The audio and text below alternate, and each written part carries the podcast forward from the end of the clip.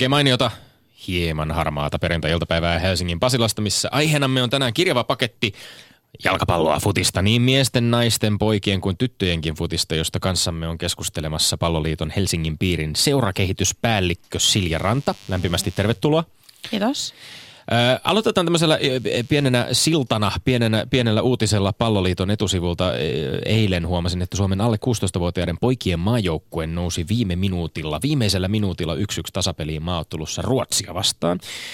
Aika usein, kun Suomifutiksesta puhutaan, puhutaan esimerkiksi miesten maajoukkueesta, niin, niin esiin nousee kysymys tällaisesta voittamisen kulttuurista ja kenties sen puutteestakin. Miten on, Silja Ranta, kun olet paljon tekemisissä pääkaupunkiseudun junioriseurojen kanssa, niin onko sinun mielestäsi nuorissa futaajissa, niin tytöissä kuin pojissakin, niin onko siellä jonkinlainen Suomifutiksen uusi valoisampi tulevaisuus? Kyllä mä aidosti uskon siihen, että, että kyllähän noin maajoukkuetulokset antaa kaikki hyvät tulokset virtaa siihen seuratyöhön. Ja mä uskon niin, että ne nuoret pelaajat, että ne on vielä niin toiveikkaita ja jotenkin uskoo kaikkiin mahdollisuuksiin ja sitä me yritetään ma- varmistaa, että, että ne, ei, ne ei missään nimessä saa kyynistyä. Että jos tulee vähän muilla tasoilla takkiin, niin, niin, tota noin, niin että ne ei niistä välitä niistä tuloksista niin paljon. Ja ne tulokset ei muutenkaan ole niin keskeisiä siinä seuratoiminnassa, että se seuratoiminta on niin laajaa, että, että se vähän vääristää, jos ajatellaan vaan niitä maajoukkuetuloksia, koska siellä on niin kuin tuhansia, tuhansia pelejä ja tuhansia pelaajia siellä taustalla, niin, niin tota, ei ne ole niin kuitenkaan niin tiiviisti seuraa ja peilaa niitä tuloksia siihen omaan suorittamiseen. Niin se päivittäinen toiminta ja pelit joka tapauksessa jatkuvat huolimatta siitä, että rämpiikö vaikkapa huuhkajat tai helmarit, miten, miten jossain tietyissä otteluissa menee. Joo, näin just, että itse on huomannut, kun itse saattaa olla todella, todella syvällä jonkun, jonkun maa, maaottelutuloksen takia, varsinkin niin kuin aikuisten tason tulosten takia, niin, niin tota, sitten se on ihana huomata seuraavan päivänä, miten, miten tota noin, niin se jatkuu se seuratyö ja, ja tota, pelit pyörii ja harjoituksiin mennään ja, ja tota noin, niin usko kova. Ja halu, se oikeastaan luo sitä halua, että nyt meidän täytyy sitten tehdä enemmän ja, ja tota, että kyllä me täältä vielä noustaan ja, ja tota, et kyllä mä näen, että et, et se luo uskoa meille kaikille, että se homma vaan pyörii ja ei me voida pysähtyä niihin tuloksiin. Ne ei ole kaikki kaikessa. Mahtavaa. Kiitos Silja Ranta. Jatketaan keskustelua juniorifutiksesta ja, ja suomalaisesta futiskulttuurista laajemminkin hieman myöhemmin. Mutta eilen äh, oli Petteri Sihvonen. Taas yksi niistä päivistä, kun tuntuu, että ei mikään aika maailmassa riitä sulattamaan kaikkea vastaavyöryvää urheiluuutisten tulvaa. Mikähän näistä nyt sitten olisi ollut isoin uutinen vaikkapa jollekin pienelle urheiluhullulle täällä jossain Pohjolan perukoilla? Oliko se se, että Suomi kaatoi tiukassa viiden erän ottelussa etelänaapuri Viron Lentiksen EM-kisojen avausottelussa vaikka pahalta näytti? Viron kirittyä kahden erän takaa jo asemasta ensin tasoihin kahteen kahteen. Vai se, että isäntämaa Puola sai nöyrtyä armottoman kovalle Serbialle suoraan erin 3-0 samassa turnauksessa omassa kisa-avauksessaan. Siellä hiljeni valtava areenallinen puol- puolalaisia aika, aika tota tylysti, kun Serbia tuli ja näytti kaapin paikan. Vai oliko se se, että Zlatan Ibrahimovic tuo pähkähullu ja kuitenkin ehkä hieman itseironinen narsisti Jumalan armosta julkaisi kuvan itsestään sellaisena, en tiedä oliko se niin kuin vähän niin kuin Jeesus, joka kätteli tai väänsi kättä paholaisen kanssa ilmoittaakseen vuoden diilistä Manchester Unitedin kanssa. Olin jo ehtinyt hieman miettiäkin, että mitä hän Slatan oikein meinaa, meinaako pelata lainkaan missään vai oliko se kenties se, että viimeistä kertaa kilpailut Mo Farah näytti viidellä tonnilla Zyrihissä viimeistä kertaa kanssakilpailijoilleen kaapin paikan ihan hillittömän loppukirikamppailun jälkeen?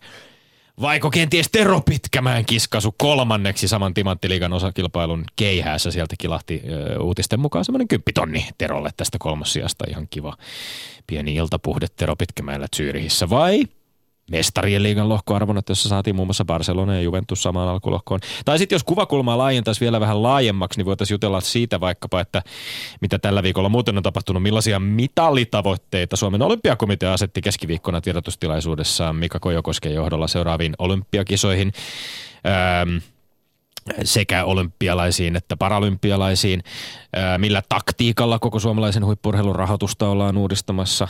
Tässähän siis tällainen todettiin hyvin suorasukaisesti olympiakomitean suunnalta, että suomalaisen huippurheilun yhteisenä tavoitteena on saavuttaa 10 olympiamitalia ja 10 para- paralympiamitalia Pyeongchangin ja Tokion kisoista. korkea tavoite, varsinkin kun vuosi sitten ei vielä tavoitteita haluttu sanoa lausua ääneen ollenkaan. Vai onko se sitten ehkä tullut yllätyksenä joillekin, että KHL pelataan jo lätkää, mikä tuli mulle ainakin ihan puutakaan. Toivottavasti ei lätkäanalyytikko Sivoselle tullut, ei tainnut tulla ihan niin ei. niin puutakaan. Mutta siellä oli joku 18-vuotias Tolvanen nakutellut ihan hattutempunkin jokerien paidassa. Jokerithan teki viime, vuonna, viime kaudella eräänlaisen hattutempun itse, kun, kun kolmas kausi KHL se toi kolmatta kertaa putkeen sellaiset 15 miljoonaa tappiota edelliskausien tapaan. Ja pitääkö sitä lätkää, Petteri, nyt vielä pelata? Tuolla on kesä. Kesä. Vähän harmaa kesä, mutta kesä kuitenkin. Oli kesä tai talvi, syksy tai kevät, olette tälle taajuudelle osuessanne taatusti urheilun ystävien seurassa, sillä me olemme Lindgren ja Sihvonen. Ah, oikein aisti, miten oppinut ja tunnollinen kuulija siellä odottaa. Millä keinolla radio-ohjelman Lindgren ja Sihvonen jälkimmäisenä mainittu lähtee kuljettamaan tämänkertaisen tarinan juonta kohti pian alkavaa väittelyä. Väittelyä, joka on kiistatta kuuntelussa olevan shown yksi kolmesta rakenteellisesta tavaramerkistä. Ensin mainittu tuo sulovakillinen Lindgren ja tuossa äsken omat sanelunsa saneli. Nyt hän oljentelee täällä edessäni jotenkin viekastelevan, itsevarman ja julkeankin oloisena. Koska tänne studion ei näe, kuvailen hieman tätä helsinkiläistä kiistakumppaniani. Hän näyttää sangen salskealta, urheilulliselta, jos minä olenkin tanakampi lätkäjätkä-tyyppinen kävelytyyliltä, niin Neandertaalin ihmistä muistuttava ilmestys, häntä saattaisi luulla, jos ei tietäisi kansainvälisen tason maileriksi tai hiihtäjäksi. Ja nyt lisään, että myös pyöräilijä hän voisi olla. Hän nimittäin tuli sellaisessa pyöräilyvarusteissa tänne minua ja kuulijaa tapaamaan. Sen suljen pois, että nyrkkeilijältä hän näyttäisi tippaakaan. Sana nyrkkeilijä näytti saavan hänen kasvoilleen aavistuksenomaisen kyllästyneen irvistyksen. Olkoonkin, että lopulta tutkimattomat ovat hänen kasvonsa jotenkin nyt, kun hän valmistautuu antamaan ja ottamaan ankaran väittelyymme väistämättä liittyvän karttukylvyn. En toki muutoin näin yksityiskohtaisesti tätä kilpaveliäni tässä kuvailisi, jos eräänlainen metakatseeni ei olisi katsellut meitä kahta veijaria ikään kuin ulkopuolisen silmin. Ilman tätä sairaaloista itsetarkkailua niin tuskin minun olisi mahdollista haaveilla romaanikirjailijan urasta. Niin, me kaksi, minä ja hän, Sihvonena Lindgren. Sain asian kättä pidempää yllättävältä taholta. Luin eilen illalla sängyssä hänen vieressään, joka aamuisin vetää elämänkelloni vieterin – Kirjailija Tomi Melendrin aivan huikea esseeteosta Yhden hengen orgiat, esseitä luetusta elämästä. Melender kirjoittaa kirjallisuuteen viitaten käsitteistä naivi ja kyyninen. Bingo! Minulla syttyi lampu. Siinä me olemme, Tommi ja Petteri. Naivi ja kyyninen. Tarkoitan naivi urheilukäsitys vastaan kyyninen urheilukäsitys. Kaikkien perustuu tuolle vastakkainasettelulle – mutta kohta perään lisään, että minun olisi jostain löydettävä lisää naiviutta omaan urheilukäsitykseeni. Ei tästä tule mitään, että nyt yhtään innostumalla innostu urheilusta. Hieman saan nautintoa, kun lasken viivelähtöjä, tutkin syöttösuuntia ja luonnostelen uutta suomalaisen jääkiekkoulun identiteettiä Suomi-lätkää, mm. joka sysää meidän pelin vallasta. Ei minulla ole kykyä katsoa urheilua ilman, että samalla katselen itseäni katselemassa urheilua. Ehkä kuulija nyt ymmärtää, miksi en fanita urheilussa mitään enkä ketään. Voisitko sinä, Tommi, helsinkiläinen opettaja, takoa paksuun kallooni kykyä nauttia urheilu aidosta, urheilusta aidosti ja lapsenomaisesti? Voi kuule, olen yrittänyt. Ja kallo on paksu. No, mutta kiitos edes siitä yrityksestä. No niin, se siitä. Täältä kirjekuoresta... Hei, hei, hei, Petteri. Meidän peli sysätään vallasta. Suomi-lätkä sysää meidän pelin vallasta. Kyllä. Nyt ollaan uuden edessä ja minä tietysti jonkinlaisena portinvartijana suostun siihen. E- en aio enää körmyyttää valmentajia, jotka eivät peluta meidän peliä siitä, että he eivät peluta meidän peliä. Se on lätkäanalyytikon saappaisiin hyppääminen uudestaan tuntuu tekevän kummia ihmiselle, kun alkaa teesitkin murtua ja murentua ja uudistua. Ja valta on, sa- valta on sanoissa. Me varmaan, päästään tähän, me varmaan päästään tähän sitten, kun me puhutaan lätkästä, sitten kun toi talvi on vähän lähempänä. Nythän on kesä vielä. KHL on alkanut, kuten sanoit tuossa.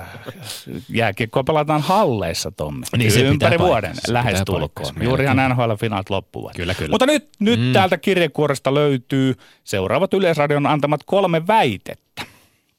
Näin täältä ne löytyvät. Yksi. Merkitseekö Kimi Räikkösen vuoden jatkosopimus Ferrarille sitä, että F1 on entistä enemmän joukkuelaji? Kyllä vai ei? Kaksi. Urheilun kansainvälinen vetoomustuomioistuin langitti norjalaishiihtäjälle Terese Juhaukolle 18 kuukauden kilpailukiellon. Menikö tuomio oikein? Kyllä vai ei?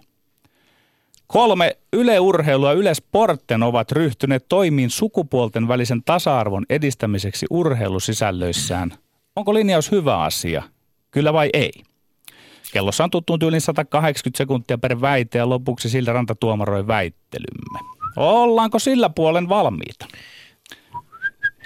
Hyvä Oikein on, on. hyvä on, hyvä on. Vihellellen ollaan Vihellellen, hyvä. Ihan annetaan, kepeästi. annetaan Eikö, soittaa. tasa, eikö me tasa, On, on. tasatilanteessa on, on. olla? Me Hyvä. ollaan tasatilanteessa. Annetaan palaa sitten. Tasatilanteesta on aina hyvä ponnistaa Kyllä. vääntöön. Minä sanelen ensimmäisen täällä. Annahan tulla. Merkitseekö Kimi Räikkösen vuoden jatkosopimus Ferrarille sitä, että F1 on entistä enemmän joukkuelaji? Kyllä vai ei? Ei tietenkään F1 ei ole ait- aito joukkuelaji, eikä yksi suomalaiskuskin kanssa tehty vuoden mittainen jatkosoppari tee siitä yhtään entistä enemmän joukkuelajia. Formula 1 kuskit ajaa kilpaa toki pareittain saman tallin kilpa-autoissa, saman firman logoa haalareissa ja lippiksissään kantaen ja toisinaan kauniisti toisista puhuen. Mutta jokainen F1-ratojen kilpakuski haluaa olla ykkönen, haluaa olla nopein sekä vähintäänkin tallitoveriaan nopeampi. Joo, F1-talleissa työskentelee valtavasti ihmisiä, jotka tekee tiimityötä, mutta kun puhutaan itse urheilijoista, formulakuskeista, niin heidän toimintansa kilparadalla on ennen kaikkea yksilöurheilua. Kyllä. Otsaluullakin näkee, että Ferrari hakee Sebastian Vettelille parasta mahdollista tallitoveria, joka on kuitenkin lähes yhtä nopea kuin Vettel. Nopeampikin toisina. Räikkönen nauttii hommasta. Hänellä on siellä pohjalla se maailmanmestaruus. Se vapauttaa Kimin elämää omalakista formula-elämäänsä. Ferrari hakee viisasti synergiaa tästä parivaljakosta. Ferrari pelaa joukkueena. F1 on nykyään enemmän enemmän joukkuelaji, vaikka se tuntuu korpeavan osaa yleisöstä ja NS-asiantuntijoista. Tämä oli kauniisti puhuttu, mutta en mä ymmärrä, miten sä tästä niin näet, että kyse on entistä enemmän joukkuelajista. Joukkuelajiksi formuloiden mieltäminen on antautumista vähän tällaiselle niin valmistajien tai, tai tallien höpölöpö markkinointipuheille. Mä se osin on. vähän yllättynyt siitä, että se siihen lankee. Paras mahdollinen tallitoveri Ferrari hakee synergiaa, totta kai. Mutta sitten kun kilpailut käynnistyy, niin yksittäiset urheilijat, yksittäiset kuskit siellä kilpailee voitosta. Tommi- Eivätkä puhalla yhteen hiileen, ellei ole ihan pakko ja tule tallimääräyksiä ja muita, jotka heidät siihen pakottavat. Voin kertoa, viime kädessä puhaltavat yhteen hiileen, mutta myös lätkäjoukkueessa ykkös kakkosentteri myös kilpailevat keskenään siitä, että kumpi on parempi. Ja Tämä sama on ihan, ihan tuossa formulassa nyt. Mutta hei, asia. Tomi, Tomi, mitä ovat nämä tallimääräykset? Entäs tämä ajattelu ykkös- ja kakkoskuskista? Tadam, se on joukkuepeliä. Kun annetaan määräys siitä, että kumpi tällä kertaa voittaa, pidetään huolta siitä, että kilvoit olla myös siitä tallimestaruudesta, merkkikohtaista mestaruudesta. Totta kai kilpoitellaan myöskin siitä, mutta eikö se nyt ole, se on vähän semmoinen sivulause aina kuitenkin. Joka tapauksessa se kau- kaudet, F1-kaudet muistetaan siitä, kuka on mestari sen kauden päättyessä. Juuri kuka sen nyt. mestaruuden Juuri on niin, voittanut. juuri- juuri. kuka Tä- voitti viime kaudella mestaruuden? Et sä ajattele, että Mercedes voitti. Ajattelet, että Niko Roosberg voitti En mestaruuden. ajattelekaan, mutta... Yksilöurheilu. Kyllä, kyllä, mutta tämä on se suuren yleisön katsoma kuva. Tallit tähtävät siihen, että oma merkki voittaa, mutta mä sanon vielä sen, että kun taistellaan maailman mestaruudesta, se pitää tehdä yhteistyössä ja siihen nykyään tämä formula on mennyt huomattavasti no, enemmän. Joo, mutta kuskien välillä sitä yhteistyötä se on aika vaihtelevaa. Kyllä, joo, totta kai esimerkiksi Vetteli ja Raikkonen tuntuu tulevan hyvin toimeen. Aliarvioitko sä Tekevät varmasti yhteistyötä, mutta mistä syystä, mistä syystä F1-tallit sitten päätyvät suosimaan yhtä kahdesta kuskistaan? Sen takia, että on pakko priorisoida, että voitetaan myös se maailmanmestaruus. Siitä syystä- Ja siihen toinen niin sanotusti alistuu joukkuepelaajana. Koska jo, toinen on yksilöistä on hommat. onnistunut paremmin ja sitä suositaan niin. sen jälkeen. Niinhän minä sanoinkin, että kilpailu on olemassa, mutta sitten kun se kilpailu muljahtaa, että jompikumpi on edellä... Muljahdettiin. Kilpailu muljahti. Kakkoskohtaan. Ja muljahtaa kakkosen, Muljahtaa. kyllä. Kaksi. Urheilun kansainvälinen vetoomustuomioistuin langetti norjalaishiihtäjälle Terese Juhaukille 18 kuukauden kilpailukiellon. Menikö tuomio oikein, kyllä vai ei? Ei mennyt oikein, ei. Hyvä tässä tuomiossa on tietysti se, että norjalaisten pyrkimys saada Juhauku ujutettua mukaan jopa Pyeongchangin olympialaisiin karjutu, koska alle 18 kuukauden tuomio äh, anabolisten steroidien käytöstä olisi ollut vetoomustuomioistuin kassilta hyvin outo ratkaisu, mutta niin oli kyllä tämäkin. Urheilija on käyttänyt kiellettyä ainetta, jonka käytöstä hänellä on täysi vastuu. Maailman antidoping-toimiston varan sääntöjen mukaan anabolisesta steroidista pitäisi seurata 2-4 vuoden kilpailukielto. Nyt tuli selvästi vähemmän, eli 18 kuukautta, ja tämä on mielestäni ihan turhaa lepsuilua. Ajattelen nyt, Roman Jeremenko sai kaksi vuotta kokaiinin käytöstä, ja Juhauk selvästi vähemmän. Kokain. Kyllä, Juhauk oli käyttänyt anabolista steroidia, joten hänen pitikin saada tällainen rangaistus. Juhaukilta jää olympialaiset väliin. Sitä mä pidän sellaisena vaan kielijuttuna, ettei norjalaiset saanut vedätettyä niin lyhyttä, että huijari olisi päässyt Pyeongchangin kisaamaan. Se, ettei Juhauk saanut kunnon rangaistusta, kuuluu huippuurheilun taudin kuvaan. Ruotsalainen nhl oli pääsi kokonaan pälkäistä sotsissa. Se oli väärin.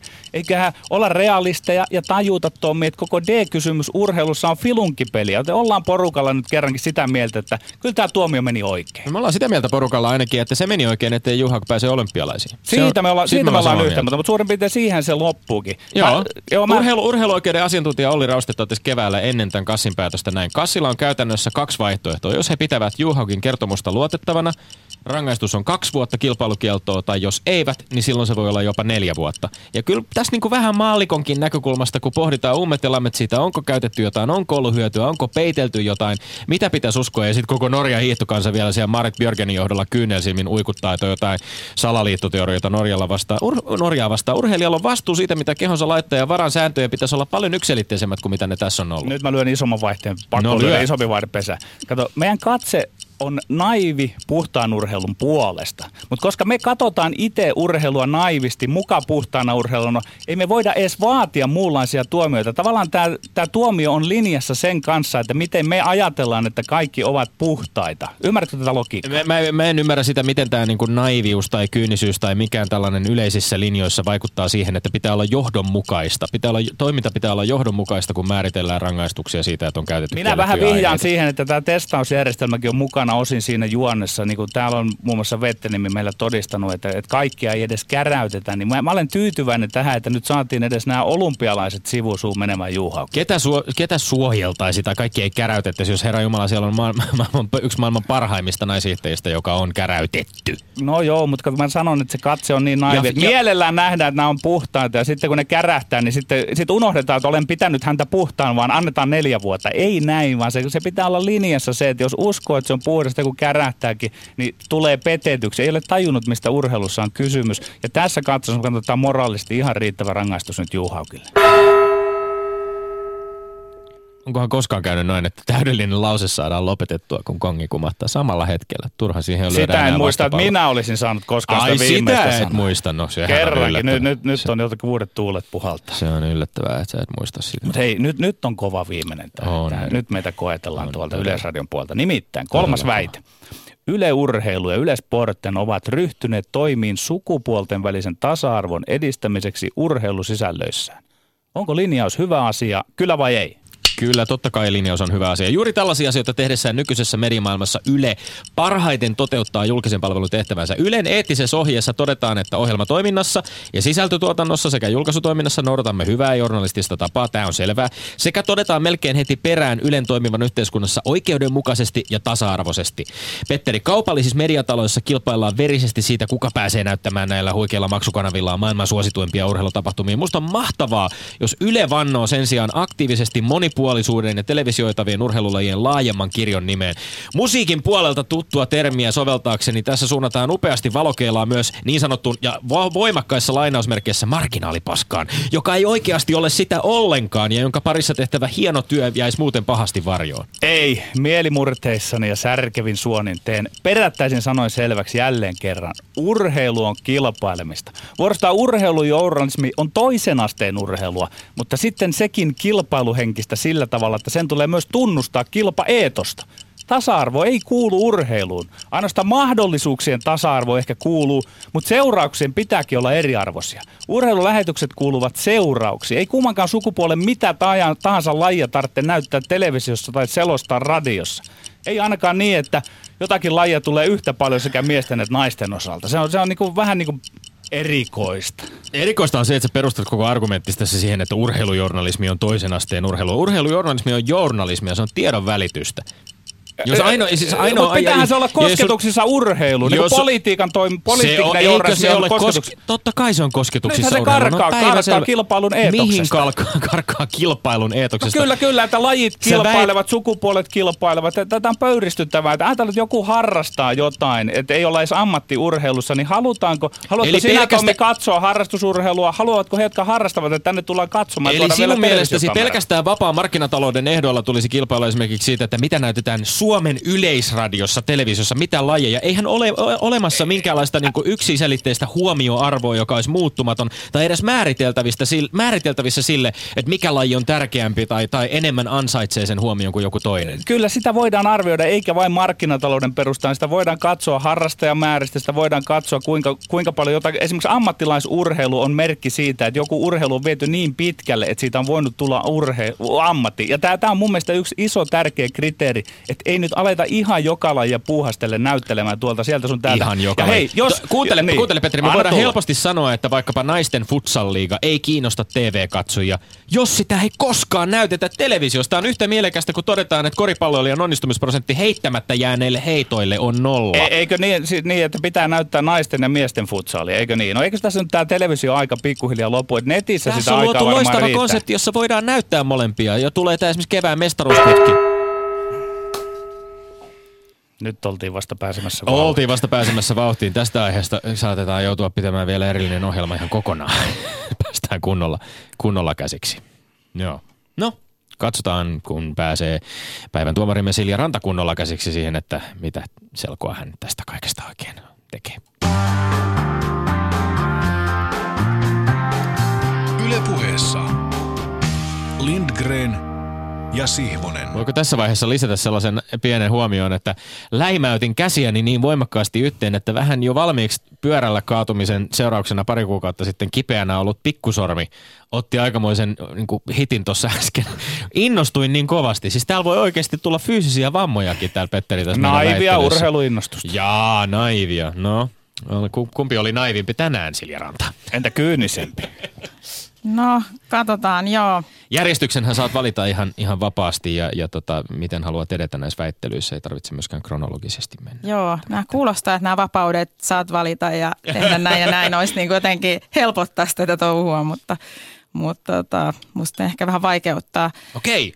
vaikeuttaa mutta yritetään, yritetään tästä parhaamme, parhaani. Tota, ylipäätänsä tuomarointi ei ole mun pala kakkua urheilussa, että monta muuta roolia on tullut kokeiltua, mutta, mutta ei ole koskaan kyllä kiehtonut niin pätkääkään tuomaroida. Ei ettenkö pitäisi sitä tärkeänä tehtävänä ja arvostaisi tuomareita, mutta se ei varmaan kaikkien luonteelle sovi, mm. sovi. mutta joo. Eli jos me mennään järjestyksessä, Hyvä on. niin jos sä voit toistaa sen Joo, ensin ykkös, ykköskeskustelu oli, merkitseekö Kimi Räikkösen vuoden jatkosopimus Ferrarille sitä, että F1 on entistä enemmän joukkuelaji? Kyllä vai ei? Joo, tässä tota noin niin, no Petteri toi esiin, Petteri oli kyllä kannalla ja mm. Petteri toi esiin tätä, tätä tiimin, että siellä toimitaan tiimissä, oli se sitten uskottavaa tai ei, mutta, mutta kuitenkin rakennetaan tiimejä ja, ja tämä, nämä jatkosopimukset tai tiimi yritetään rakentaa niin, että se henkilöiden synergia toimii ja olisi niin kuin voittava, voittava parivaljakko siinä mielessä. Ja sitten Tommi vetos, vetos näihistä, että ota noin, niin se on tämmöistä pakotettua yhteen hiileen puhaltamista. Ja tota, että nämä henkilöt, voite, nämä voittaneet henkilöt muistetaan, että ei sitä muisteta mikä tiimi, mm-hmm. Mm. tiimi voittaa.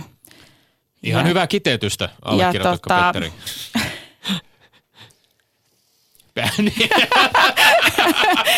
No näin nyt saa enää vaikuttaa päätökseen. Sihvonen nämä ottaa, Sihvonen ottaa hörpyn lasistaan. Ja, ilmeilyt, sivuutetaan Joo, nämä, sivuutetaan nämä nyt, tota noin, niin, et, koska peli on jo vieletty poikki. Joo. poikki. Mutta, tota, mutta äh, oli tästä mitä mieltä tahansa, koska mm. tässä ei mun oman mielipide ei, Öö, tätä olemme korostaneet. tule vaikuttamaan, niin mä näkisin, että Petterillä oli kuitenkin vahvemmat argumentit. Okei, okei. Kyllä, kyllä. Et, et Tomilla oli enemmän sitä, että hän ei usko, usko tota noin, niin, että toimitaan tiiminä, mutta, mutta, mutta siellä puhutaan tiimistä ja ne toimii tiiminä ja, ja en mä näe, että et, et, et jotenkin jäi heikoiksi noin Tommin argumentit, että et, et se mitä sä itse siitä sitten ajattelet, niin se ei ehkä – ehkä ole sitten se totuus. Niin kyllä, sen olen ehkä valmis tässä nyt myöntämään myöskin, että, että, että jos, jos tässä nyt nimenomaan vedettiin tavallaan tätä johtopäätöstä myöskin Kimi Räikkösen sopimuksen perusteella. Tämän kauden aikanahan on puhuttu Formula 1 lähetyksienkin aikana, Petteri, olet varmaan huomannut niitä seuratessasi, että tota, suomalaiset kuskit ovat, tuntuvat olevan sellaisia niin kuin, miten se on, se on muotoiltu jollain tavalla niin, että he ovat, he ovat hyvin toivottuja, haluttuja talli, tovereita myöskin niin kuin näille, näille kollegoilleen. Et, et, et, sekä Bottas, Bottas tuntuu Lewis Hamiltonin kanssa tulevan hyvin toimeen, Kimi Räikkönen tuntuu Sebastian Vettelin kanssa tulevan hyvin toimeen. Ja kyllähän tietysti niin kuin, jos haluaa yhtenä esimerkkinä pitää sitä, millä tavalla Räikkönen ja Vettel esimerkiksi toisistaan puhuvat tai millä tavalla he tuntuvat ajattelevan toistensa ajokyvyistä ja muuta, niin kyllähän siinä niin kuin on nähtävissä semmoista yhteen hiileen puhaltamista. Mutta toki Formula 1 historian aikana on nähty aika paljon myöskin tallitovereita ja tall- kaksikkoja, jotka eivät ole kovin kovinkaan voimakkaasti yhteen hiileen puhaltaneet. Tämä oli hyvä huomio. Kyllä mulla tulee mieleen suomalaista formulakuskeista, että he hallitsevat niin sanotusti käytöstavat. Mm-hmm. No niin. Mm-hmm. Sehän, se, me, mehän hallitaan ne myöskin täällä. Aika, aika hyvin pysytään tämä monitorian toisella puolella näissä väittelyissä. Sitten kakkonen, mm-hmm. ö, jossa Tommi toistat Joo, sen. toistan mieluusti ja muistutan myöskin tässä vaiheessa, että näihin väittelyihin tai näihin kysymyksiin hän voi osallistua myöskin Yle Puheen Twitter-tilillä. Siellä on kaikki kolme. Voitte käydä itse äänestämässä, mitä mieltä olette. Tällä hetkellä muuten itse asiassa ensimmäisessä väittelyssä ääni lankeaa Twitter-kansalla ihan samalla tavalla kuin, kuin meidän tuomarillakin. 58 prosenttia toteaa, että kyllä, F1 on entistä enemmän joukkuelaji. kakkosaihe liittyi Terese Juhaukin saamaan dopingtuomioon, eli urheilun kansainvälinen kansainvälinen vetoomustuomioistuin KAS langetti norjalaishiihtäjälle 18 kuukauden kilpailukielon. Menikö tuomio oikein, kyllä vai ei? Siitä väännettiin. Ja tässähän siis Petteri, joka totesi, että meni oikein, totesi, että tuomio oli hyvä ja, ja minä, joka totesin, että ei mennyt oikein, en ollut vaatimassa missään nimessä lyhyempää, vaan enemmänkin pidempää tuomiota. Juuri näin. Öö, mä näin tässä niin, että tai jos tästä taas kiteyttää näitä, että että että Tommi oli sillä linjalla, että – että tota, olisi pitänyt tulla näihin ä, tapaukseen liittyen tietojen perusteella, niin olisi pitänyt tulla isompi tuomio, 2-4 vuoden tuomio. Mm. Ja sitten, että näin on linjassa nämä ylipäätänsä nämä antidoping rangaistukset niin kuin muissa lajeissa, että mitä muissa lajeissa tulee. Sitten, sitten oli tämmöistä ehkä epäoleellisempaa tähän itse päätökseen, tämmöinen uhriutuminen, miten nämä kanssa kilpailijat, norjalaiset muut tähtiurheilijat on tähän suhtautunut ja Norjan kanssa niin, niin tämmöisellä uhriutumisella. Ja, ja, ja tota, sitten taas Petteri, Petteri tota, totesi, että oikein meni, oikein meni ja porukka teki oikean päätöksen ja, ja sitten jäi vähän siihen, että mä en ole nyt kirjannut sit enempää Petterille argumentteja, että ja sitten musta oli hieno Petteriltä se, että se niin petas sen, että nyt tulee isompi vaihde. Nyt tulee niin kuin kova argumentti. Eikä tullut ja mitään. Sitten se, se ihan lässähti. Se, mä en tiedä, niin kuin, se jäi vähän latteaksi, sanotaan näin. Mutta hyvin pedattu. Se oli niin kuin se kuulija, niin kuin jäin oikein kuuntelemaan, että no niin, antaa palaa.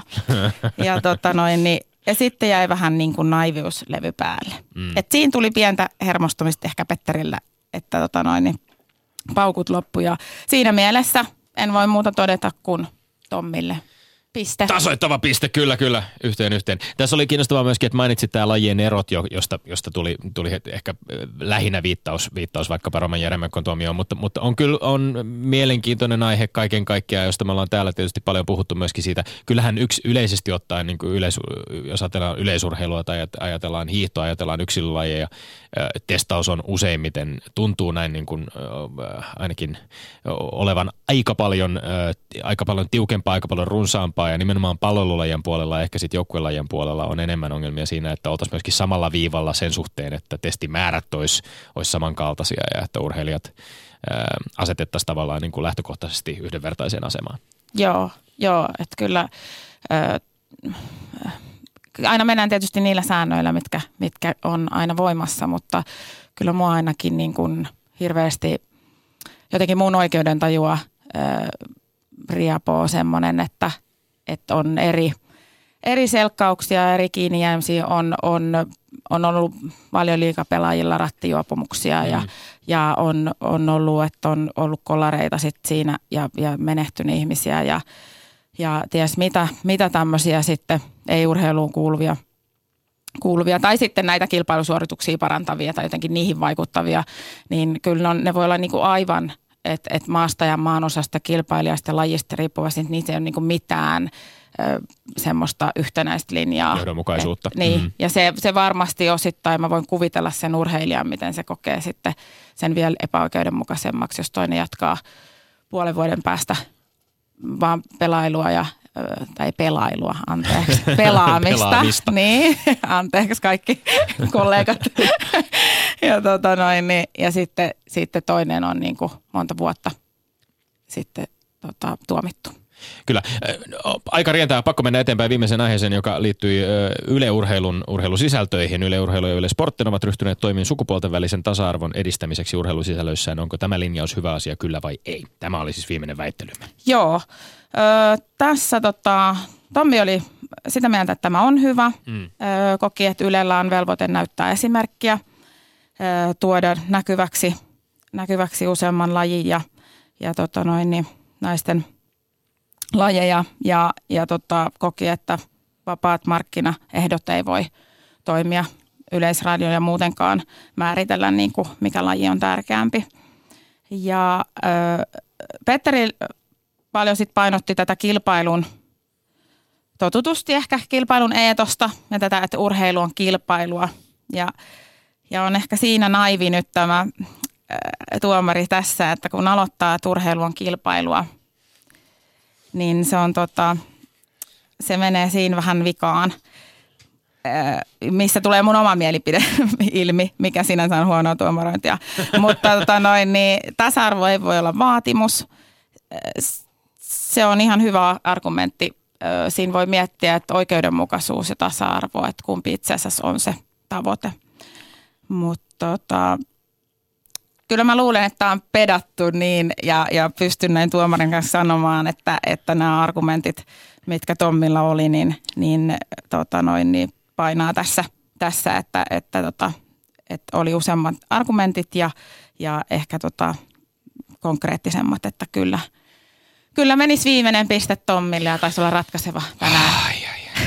Onneksi olkoon. Kiitos ja mitäänhän me emme ole pedanneet tiedä sitten, mitä Yleisradio on meille pedannut. Öm, pitää mainita erikseen nyt sen kummemmin puffaamatta, mutta vielä tästä, että syksystä lähtien hän tulee nyt siis tämä, tämä miten tämä käytännössä tulee näkymään, öö, tämä, tämä tota, urheilusisältöjen muutos, johon, johon Yle Urheilu ja, ja Yle Sportin ovat ovat sitoutuneet, niin syksystä lähtien tulee ruutuun runsaasti otteluita lajeista, joita televisioidaan aika harvoin. Ja sitten keväällä 2018 starttaa tämä TV2 mestaruusputkikonsepti, josta on puhuttu, jossa, jossa parin kuukauden ajan nähdään siis matseja lentopallon, koripallon, käsipallon, futsalin, naisten ja miesten sarjoista sekä jääkiekon naisten liigasta ja, ja, ja mestiksestä kiinnostuksella nähdään sitten, että millaisia ne on ne, ne katsojaluvut, millaisia ne on reaktiot, että löytyykö sieltä näistä uusista televisioitavista lajeista, uusista sarjoista myöskin semmoista niin kuin pitkäkestoista, jonkinlaista uutta hittituotetta ehkä myöskin, mutta, mutta tota,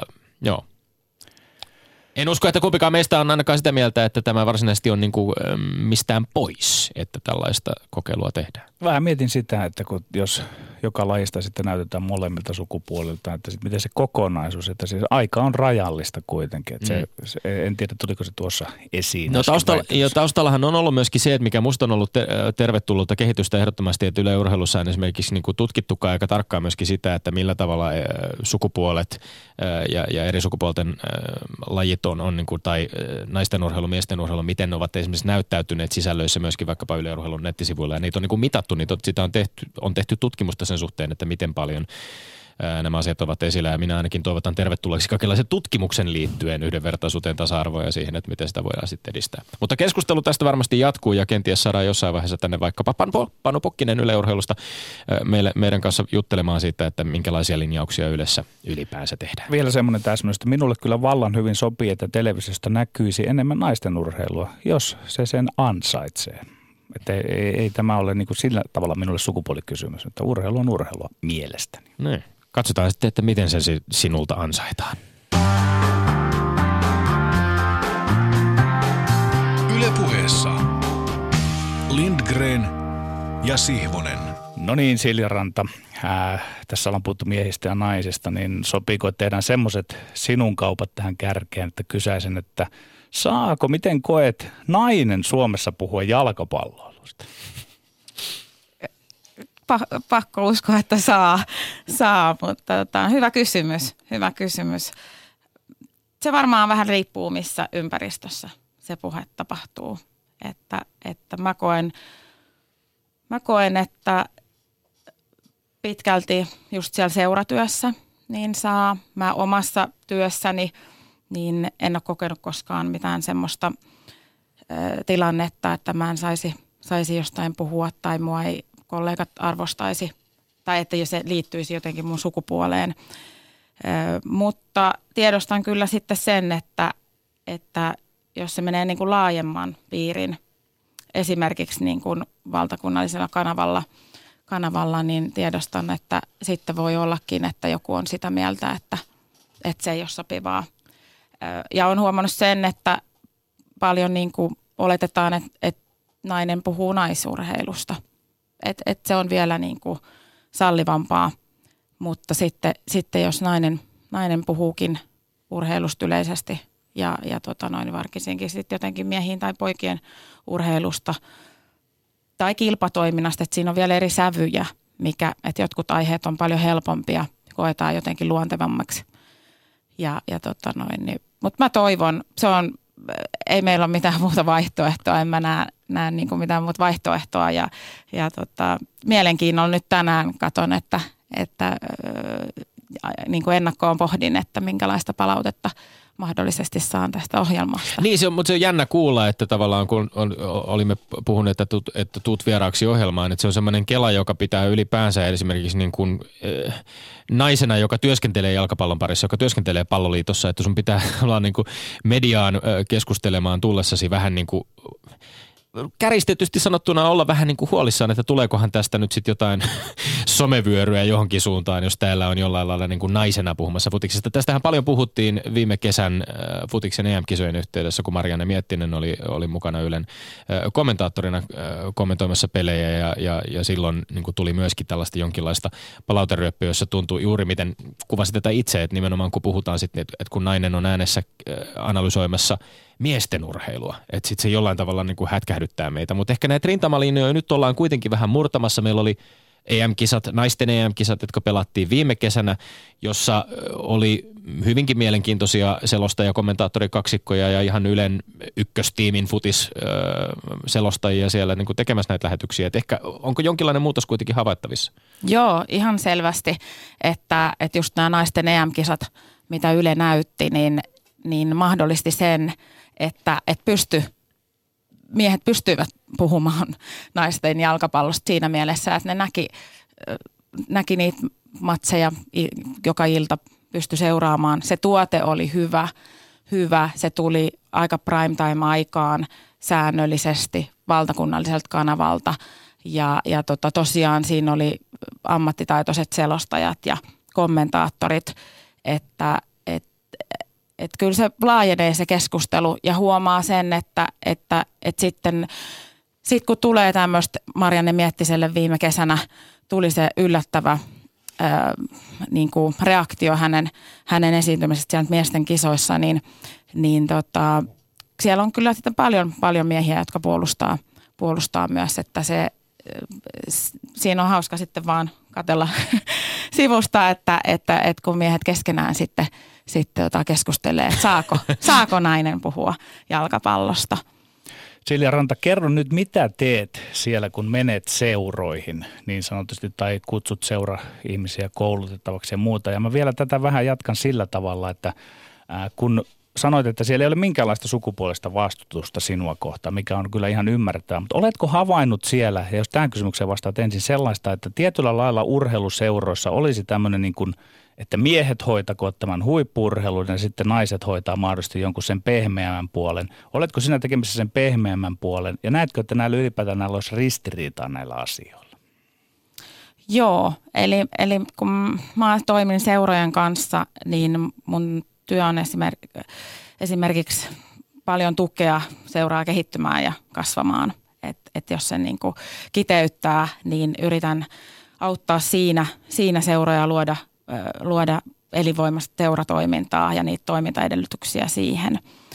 Ja tota, ehkä vähän sitten vedän takaspäin sitä, että, että, että se suhtautuminen, että miten, miten suhtaudutaan niin, että millaista se on sanotaan, että, että se riippuu tilanteesta ja, ja, ja on hirveän vaikea sanoa, mikä on sukupuoli. mä, en, mä en tykkää niin kuin yhtään vedota siihen, että, että mitä tutumpi ihminen ja mitä, mitä luontevampi, niin kuin, että me ollaan samasta aiheesta käsitellään, niin sen, sen helpommin se niin kuin menee. Ja, ja tota noin, meillä on paljon uutta, uutta tota noin, niin, sukupolvea, jolla on täysin luonnollista toimia niin kuin sekä naisten ja miesten kanssa, ja jotka on kasvanut niin, että, että on niitä naispelaajia ja tyttöpelaajia ja, ja tota noin, niin, että ei ne, että se koko aika muuttuu ja ne tekee enemmän yhteistyötä. Seura, seuratasolla tehdään enemmän yhteistyötä puolia toisin. Ja tota, mikäköhän se viimeinen kysymys No ehkä vähän viittasin siihen, että onko siellä seuroissa semmoista, oletko havainnut, että olisi tämmöinen miehinen ja feminiininen diskurssi ikään kuin erillään, että sit, sitten siellä niin kuin viedään, vai viedäänkö rinnan kaikkea suomalaista jalkapallolua ikään kuin seuroissa, että viedään tätä lasten ja nuorten, voisiko käyttää sanaa pehmeämpää urheilua siellä ja sitten kuitenkin sillä tähdätään siihen huippuurheiluun. Ja onko tämä sukupuolittunutta vai ei? No on se ehkä asteen siinä mielessä, että kun me paljon mietitään, että miten me saataisiin naisia enemmän mukaan lajin pariin, niin sitten kun meillä on joku, että me pyydetään koolle jonkun aiheen tiimoilta, niin esimerkiksi nyt kun meillä on toimii viestintäverkosto, eli seurojen viestintävastaavat kokoontuu, niin, niin siellä on aika paljon naisia, koska silloin se, mä koen sen niin, että kun se osaaminen on se viestintä, niin sehän ei monella naisella voi hyvin olla niin kuin työelämästä ja vallan hyvät viestintätaidot, että et, et niissä, niissä aihepiireissä, kun vaaditaan kovaa lajitaustaa ja lajiosaamista ja valmennusta, niin niissä, niissä se miesten määrä on isompi. Ja, ja tota, Mutta sitten sama, kun meillä on ollut ilmapiirikampanjaa Kannusta mua, ja siihen kerättiin tota, tämmöinen kampanjatiimi sitä suunnittelemaan ja toteuttamaan, niin siihen tuli myös kauhean luontevasti ja kivasti sekä että – et jo, koska se ehkä se ehkä se teema, jos yleistää, niin vetää, vetää myös naisia. Ja he sai, niin kuin te, oli tervetulleita niin kuin mukaan, että, että annetaan se tunne niille naisille, että me todella kaivataan heitä mukaan lajiin. Puhutaan kannusta kampanjasta hieman, hieman tarkemmin vielä lisää, mutta ennen sitä vielä ehkä, ehkä sitten taas hallinnon tasolla, jos tätä kysymystä ajattelee tai ajattelee, että millaisissa tehtävissä naisia mukana on. Puhuit tässä vähän tämmöisestä niin kuin, niin kuin lajin, lajiosaamisesta ja, ja, ja valmennuksesta ja kokemuksesta siltä puolelta, mitä, mitä tietyissä tehtävissä ehkä tarvitaan, mikä selittää sitä, mutta onko, onko se, miten jos ajattelee vaikkapa Palloliiton liittohallitusta, jossa on tällä hetkellä yhdeksän miestä ja yksi nainen, Palloliiton liittovaltuusto, jossa on 26 miestä ja neljä naista, josta yksi, eli Arja, Arja Bondas toimii puheenjohtajana, mutta, mutta tota, olisiko meillä tarvetta myöskin saada vähän niin kuin laajemmin esimerkiksi su- suomalaisessa jalkapalloilussa johtotehtäviin hallinnon tasolle? Puhuit viestinnässä niin enemmän naisia. Puhuit viestinnästä Joo. ja, ja viestinnässähän yksi, yksi tällainen johtotehtävissä oleva on, on tietysti äh, markkinointijohtaja Sari, Sari Mikkonen Mannila, joka meilläkin on ollut, ollut vieraana, mutta aika vähissä ne nimet ovat. Joo, on ehdottomasti halutaan lisää joka tasolle suomalaiseen jalkapalloon naistoimijoita. Ja tämä on ihan, ihan tota, tästä on linjaukset ja meillä toimintasuunnitelmassa, että, ja me tehdään sen eteen toimenpiteitä, että, että on järjestetty naiset jalkapallonjohtajina koulutusta.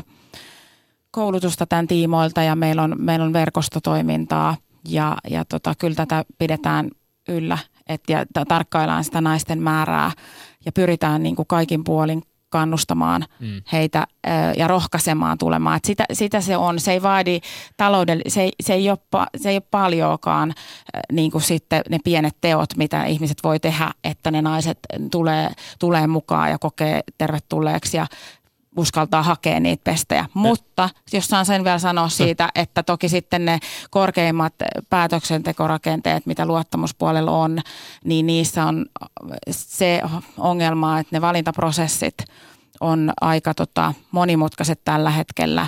Ja, ja ne ei ole hirveän avoimet. Ja, ja se aiheuttaa sitä, että et, et niihin on niin kuin vaikea päästä. Ja, ja tota, nyt meillä on – uudistus meneillään, toimintamalliuudistus ja sitten tota, noin, niin hallintomalliuudistus. Ja tämä mahdollisesti, jos, jos tämän seuraat saa maaliin tämän, tämän uudistuksen, niin se osaltaan vastaisi tähän sitten, on, tai niin kuin ratkaisisi tämän naisten määrän, että heillä olisi helpompi tulla mukaan. Ylepuheessa Lindgren ja Sihvonen. Silja Ranta, kannusta mua kampanja. No mä kannustan sua kertomaan, että mitä on tämä kannusta mua ja mihinkä tarpeeseen se tavallaan vastaa sitten. Joo. Tarve lähti oikeastaan tuolta ihan kenttätasolta. Eli Riihimäen palloseura jako tämmöisen kyltin, missä, missä otettiin kantaa käytökseen junioriotteluissa – ja, ja tota, siinä oli vaan lyhyesti, että, että ottakaa isisti ja että suhteuttakaa tämä. Niin huomi, mä voin lukea itse asiassa että tämä kyltti sattuu olemaan tässä kuvamuodossa edessä, eli huomioikaa nämä. Täällä pelaavat lapset, tämä on vain peliä, valmentajat ovat vapaaehtoisia, tuomarit ovat ihmisiä, vanhempia tai junioreita, nämä eivät ole MM-kisat. Joo, ja tämä tota noin, niin lähti isoon somelentoon tämä yksittäinen kuva Riihmän palloseuran Facebook-sivuilla, että sitä peukutettiin 16 000 kertaa ja sitä jako ihmiset, jotka ei muuten yhtään somessa näyttäydy futisihmisiltä tai yleensä niin kuin kommentoi tai jaa mitään. Ja silloin, silloin me ymmärrettiin, että, että tässä on nyt jotain ja että tämä teema koetaan äärettömän tärkeäksi. Ja, ja tota, äh, sitten itse rupesin viemään tätä ideaa eteenpäin tämmöisestä ilmapiirikampanjasta kampanjasta. Ja se tota, me halutaan äh, futisihmiset, tuolla on niin paljon hyvää toimintaa. Illasta toiseen, tuolla on, tuolla on iloa ja riemua ja paljon elämyksiä ja onnistumisia. Me halutaan niin vaalia ja vahvistaa sitä fiilistä ja tuoda sitä esiin ja, ja tavallaan puolustaa sitä, että tämä on meille tärkeää ja, ja, tota, ja se kampanja on luotu et, tuomaan työkaluja tavallaan sen vahvistamiseen ja aiheen käsittelyyn seuratasolla. Et se on nyt toteutettu kaksi kertaa ja, ja tota noin, niin mahdollisesti jatkuu ensi vuonna. No usein tuntuu, kun analysoidaan, tämän, mä pidän äärimmäisen tärkeänä ja tervetulleena tätä. Tämä varmaan vastaa myöskin, on puhuttu monienkin juniori, tai junioriurheilun parissa ylipäänsä puhutaan sitten jääkiekosta tai jalkapallosta. Aika usein törmätään myöskin siihen, että e, on sellainen ilmiö, että siellä kentän laidalla vanhemmat tai muut aikuiset saattavat niin kuin välillä huudella aika törkeitäkin asioita tai jotenkin niin kuin suhtautuvat siihen jollain tavalla, että perspektiivi vääristyy. Ei pystytä nimenomaan ehkä käsittämään sitä, että tässä on nyt kyse lasten lapsista, jotka urheilevat. E, ja juuri niin kuin tässä kyltissäkin esimerkiksi oli todettu, että nämä eivät ole MM-kisat. tai ei tiedosteta välttämättä niitä realiteetteja. Mutta puhuttiin tästä ennen lähetystä ja totesit kuitenkin, niin että tämä tämmöinen niin kuin törkeä huutelu on kuitenkin sit prosentuaalisesti se on aika pientä. Mä koen näin, joo. Että ei me siitä mitään tutkimusta ole tehty, mutta kyllä pääsääntöisesti niin kuin vanhemmat käyttäytyy hyvin. Ne osaa suhteuttaa sen, sen tota, ottelun merkityksen ja sen toiminnan tason, että minkä ikäisistä on kyse. Ja, ja tota noin, niin ei se ole noussut seuratyössä semmoiseen keskusteluun, että, että se olisi jotenkin että siihen pitäisi paljon puuttua tai menisi paljon aikaa siihen. Mm. Mutta ilmapiiri yleisesti, että kaikilla tasoilla, niin kyllähän se on niin kuin menestyksen avain. Jos ilmapiiri on hyvä ja yksilö uskaltaa niin kuin yrittää ja epäonnistua ja kokee, että itsetunto on niin kuin vankka, vankka ja sitä kasvatetaan niin kuin sillä kehulla ja kannustuksella, niin, niin mä näen, että se auttaa meidät sit siihen kovasti haaveiltuun kisamenestykseen ja kisapaikkoihin myös. Jollakin tapaa kuitenkin vanhemmat, tai ei vain jollakin tapaa, vaan isolla merkityksellä ovat mukana lasten urheilussa. Sinä vedät muun muassa koulutuksia siitä, että miten tämmöisiä vanhempien pelisääntöpalavereita kannattaisi ja tulisi pitää. Kerro vähän niistä ja mikä niiden idea on? Joo, niissä on ideana se, että on havaittu hyväksi, että sovitaan ennakkoon, että miten meidän ryhmässä toimitaan. Et seuralta tulee linjaukset, että näin meidän seurassa toimitaan. Sitten nämä uudet vanhemmat tietää, että okei, ja ne sitoutuu niihin. Ja silloin pystytty välttämään tosi monia sitten mahdollisia riitatilanteita. Että kun ne on selvänä ne ja sitten niitä noudatetaan, niin se helpottaa huomattavasti sitä seuratoimintaa ei lähdetä syyllistämään ketään, mutta kun tarvitaan tämmöisiä sopimuksia, niin mikä sinun semmoisen arkihavaintosi on siitä, että miltä puolelta niistä sopimuksista mahdollisesti oltaisiin, tai etenkään jos sitä sopimusta ei olisi olemassa, niin mis, miltä puolelta livetään? Ovatko valmentajat vähän liian kilpailullisia tai haluavatko val, vanhemmat eri asioita, mitä lapset haluavat? Miksi tarvitaan tämä sopimus? No hyvä kysymys. ehkä se, että, että sovitaan, että mennään samaan suuntaan – että ylipäätänsä, kun ihmiset kokoontuu yhteen ja rupeaa tekemään jotain yhteistä juttua, niin, niin on hyvä ehkä sopia, että mikä, mitkä arvot on meille tärkeitä, miten me halutaan toimia, mitä just arvoja me halutaan vaalia. Että ne ei tarvitse tehdä niin, että meillä ei tätä ja tätä ja me emme myöhästy peleistä tai me emme kiusaa, vaan ne voi olla, että meillä että, ne onkin, että meillä kannustetaan ja meillä hoidetaan ajoissa kaikki peleihin ja hoidetaan omat varusteet ja, ja, ja tota noin, niin arvostetaan valmentajan työtä ja että ne voi ollakin niitä vahvistavia, että ne ei ole kieltolauseita. Ja tota, ö, kyllä niitä tarvitaan. Tämä on niin iso laji. Tämä on niin järjettömän iso laji, kun tuolla on niin kuin 140 000 pelaajaa. Sitten tuolla on niin kuin kaikki toimijat vanhemmat, isovanhemmat ö, mukana, niin, niin se on niin kuin puoli miljoonaa, mä on arvioitu, että viikoittain on tekemisissä. Niin se on vaan niin luontaista, että jos niistä jutuista ei ole sovittu, niin joku käsittää aina väärin tai joku painottaa jotain juttua, niin, niin tota, kyllä niistä on vaan hyvä sopia, jotta ne on selvät. Ja sen kodin on helppo toimia tavallaan yhteisessä kasvatusvastuussa sitten sen seura, ja, seuran ja ja kodin se yhteistyö helpottuu kyllä huomattavasti. Miten sinun kokemuksesi siitä, että suomalaisessa junufutiksessa käsittääkseni aika pinnalla on se, että kun jaetaan pelaajia, jotkut pääsevät talenttiryhmiin ja sitten on erilaisia tämmöisiä tasoryhmiä, niin onko paloliiton puolelta siihen jonkunlaista ohjeistusta seuroille? Joo, me on ohjeistettu niin, että, että ennen kaikkea, että ne olisi tiedossa, miten se seura toimii. Et seurahan itse päättää, millä arvoilla, millä tavoitteilla ne toimii. Ja kun seuraalla on ne selvänä, niin, niin sitten, että ne viestii niistä sinne kotiin. Ja, ja mahdollisimman ajoissa, että kun se jo tulee se pelaaja seuraan, että ne vanhemmat tietäisivät, että vaikka tietyssä ikäluokassa tullaan sitten tekemään tasojoukkueita tai, tai jakamaan niitä ryhmiä. Ja, ja tota, että se viestintä on äärimmäisen tärkeää. Ja sitten, sitten toki se liikkuvuus niiden ryhmien, että kaikki varmasti ymmärtää, että, että, että 12-vuotias esimerkiksi, niin ne voi, se kehitys voi harpata hyvinkin paljon vuodessa parissa, että se liikkuvuus niiden ryhmien välillä niin tulee olla toimiva. Ja, ja tota noin, niin että se viestintä on, se taklaa jo aika monta ongelmaa, kun ne vanhemmat on tietoisia siitä ja, ja ne on linjattu seurassa ne, miten toimitaan. Olet korostanut voimakkaasti kannustavan ilmapiirin, hyvän positiivisen fiiliksen merkitystä ja sanoit tuossa aikaisemmin, että, että sun mielestä nämä asiat eivät ole niin kuin ristiriidassa sen, sen kanssa, että me myöskin niin kuin pyritään tekemään mahdollisimman hyviä huippujalkapalloilijoita myöskin osasta meidän junioreista ja että se tavallaan palvelee sitä tarkoitusta myöskin sitten jossain, jossain määrin. Mutta usein kun puhutaan tästä meidän juniorifutiksen tilasta tai suomifutiksen tilasta laajemmin, mitä me tehdään oikein, mitä me tehdään väärin, puhe yleensä ajautuu kuitenkin resursseihin jossain vaiheessa rahaan ja sitten tulee vastaan se, että, että meillä tarvittaisiin entistä ammattitaitoisempaa valmennusta ja ammattitaitoisempaa työtä joka tasolla suomalaisessa jalkapallossa. Ja sitten kuitenkin suuri osa mukana olevista ihmisistä tekee ihan puhtaasta intohimosta, tekee talkootyönä paljon hommaa. Miten äh, niin kuin palloliiton näkökulmasta itse näet tämän nykytilanteen tai mikä toisaalta sitten on niin kuin sinun tai palloliiton rooli esimerkiksi siinä kehittämisessä? Tuntuuko siltä, että jollain lailla kollektiivisesti meidän kädet ovat sidotut vai voidaanko me tehdä paljon asioita paremmin vielä myöskin niin kuin nykyisillä resursseilla? Me voidaan tehdä tosi paljon paremmin. Se rahan vetäminen keskusteluun, se on ymmärrettävää, mutta se ei voi olla ainoa. Me voidaan jo nykyään ö, järkevöittää tekemistä ja, ja, ja miettiä ne resurssit ja roolit ö, tarkemmin ja, ja se mahdollistaa sitten paljon, paljon toimintoja ja tähän liittyy sitten tämä uudistuskeskustelukin.